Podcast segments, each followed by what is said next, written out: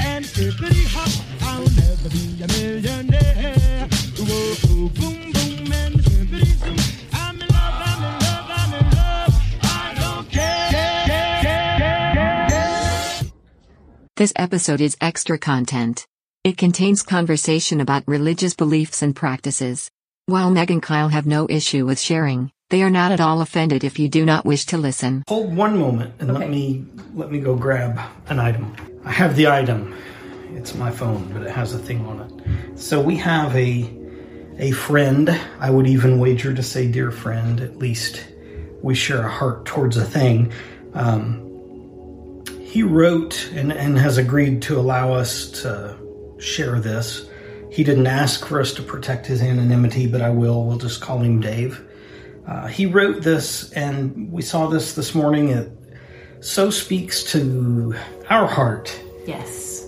as it applies towards some of the difference and difficulty of what we're all going through right now. Um, Right. And he wrote in perspective of, from a Catholic, uh, a committed Catholic's perspective, to how these times might be trying.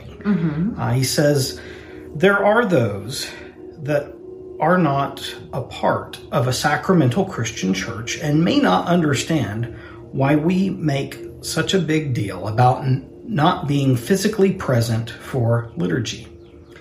In the sacramental tradition, we get to see, smell, touch, hear, and taste the sacred. While it's nice to have the technology to stream a service, it's not the same as being present and fully partaking of grace in all of these ancient ways. This is not to say that Christ is confined to a building or to the sacraments, but it is to understand that worship isn't merely intellectual, emotional, or informational. It is also embodied and multisensory. Church is not simply a school where we go for religious education. It's not simply a choir where we go to sing. It's not a concert where we go to watch the performance. It's not a club where we socialize. It's the mystical body of Christ that visibly assembles to encounter Christ and participate in heavenly worship that goes on continually. We encounter the sacred in the baptismal waters, the incense, the lit candles, the icons, the stained glass, the scriptures read and sung, the bread and wine, the laity, the deacons, the priests and bishops, etc.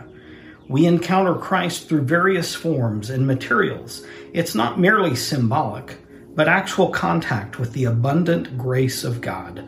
We worship with body and soul, just as we will for all eternity after the day of resurrection. Please don't misunderstand this to imply that those who are not a part of sacramental church uh, do not miss their gatherings as well. This is simply an explanation of my perspective and why I find the present church streaming situation inadequate. Yes. And that's how we feel. Definitely. It's we have come accustomed to we, we look at things from the perspective that God created us and he created us not just spirit but spirit and body and that that body has five senses mm-hmm. and that likewise he gave us the liturgy as it exists with the establishment of the new covenant and that it does minister to all of the five senses so when we're forced to be absent from that yes. and participate merely visually from the couch in our dirty living room or whatever else yeah. it's good, but it's not what it's supposed to be. So, like so many other things, I am sure in your life and in whoever may be listening's life, we're doing a lot of things to get by and make do. Yes. We do the best we can, but we know deep in our heart of hearts it ain't what it should be. Exactly. That's so true. That is so true. I have been pretty um, bereft at the missing of Mass, and of course, I have a weekly holy hour I do in Adoration Chapel, and have been so deeply missing it, um, and have even really had a hard time talking about it or expressing it. But I feel like what our friend Dave wrote really captures that it is the physicality of the sacraments that so many of us are just really longing for. So I've been trying to take comfort as we, we often encourage our kids when they're going through hard times and struggles to look to the lives of the saints who you'll be hard pressed to find a saint, a canonized saint, who lived an easy life. Most of them came through at the best came through some difficult circumstances, dark circumstances, but at worst, like physical torture, Right. um, all kinds of terrible things happening to them. So we often encourage our kids to look to the lives of the saints for encouragement in resilience and in perseverance. So I've been trying to minister to that to myself, even though I have been resistant. I'm like, I don't want to be a saint. I just want to go to mass. I've been thinking about Saint Maximilian Kolbe, who was um, uh, arrested eventually. He was a great minister and missionary of the church as a priest, but eventually arrested and imprisoned in Auschwitz during World War II, and ultimately ended up dying um, in the place of another German, uh, another prisoner. I can't remember what his nationality was. Um, a Jewish, a Jewish something. Yes, um, a Jewish man who was begging for his life. He had a wife and 10 children who were also there.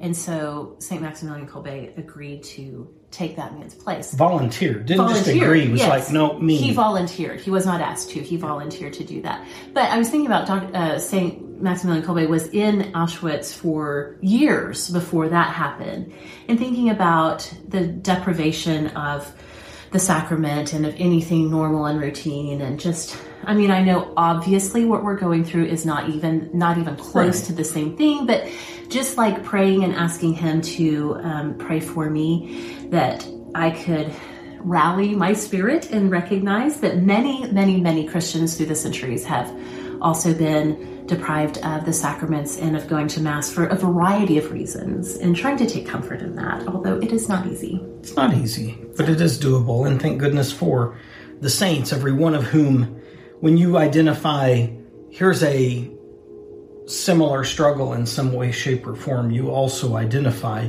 oh, except mm-hmm. they experienced it to an extreme that I Right. likely never will. exactly And they stood yes strong and gave the example. yes And that's, it's really to me, and I don't know if we'll dogleg a, a long ways down this path. I was thinking a lot about this this morning.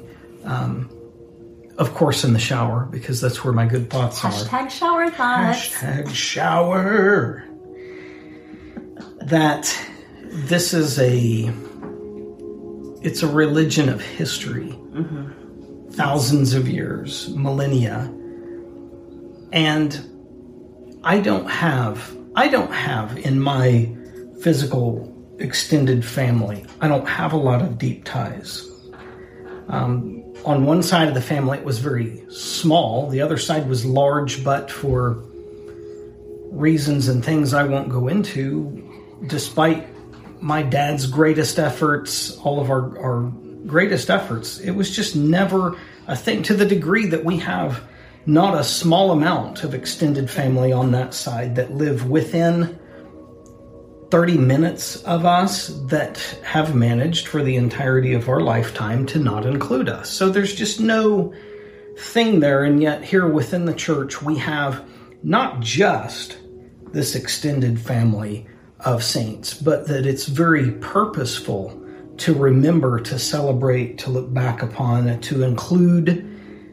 And so, yeah, whether it's St. Nicholas, who I deeply, deeply love, mm-hmm. or St. Augustine, or St. Margaret of Cortona, or St. Thomas Aquinas, or go down the list of those who we've identified as, as meaningful, or maybe they identified us as meaningful. Yes. Um, but there is a huge family now that we have, and a proud history, and a, a worthwhile effort to sit down and pause and think and enjoy that family. Right. Whether it's, you know, crazy Aunt Brunhilde, the saint, or whoever, just to to revel in that sense of family that I think we also deeply want. Yes, absolutely. Um, well, speaking of pausing, truly, Sundays are a pause in our week where we do pause and feast. I bet y'all didn't know you were going to tune in and get a spiritual reflection this week, but here we are. We won't always do that, but that is, we genuinely just want to share what's on our mind, and that is Yeah. weighing heavily on both of our minds. Thank you for listening.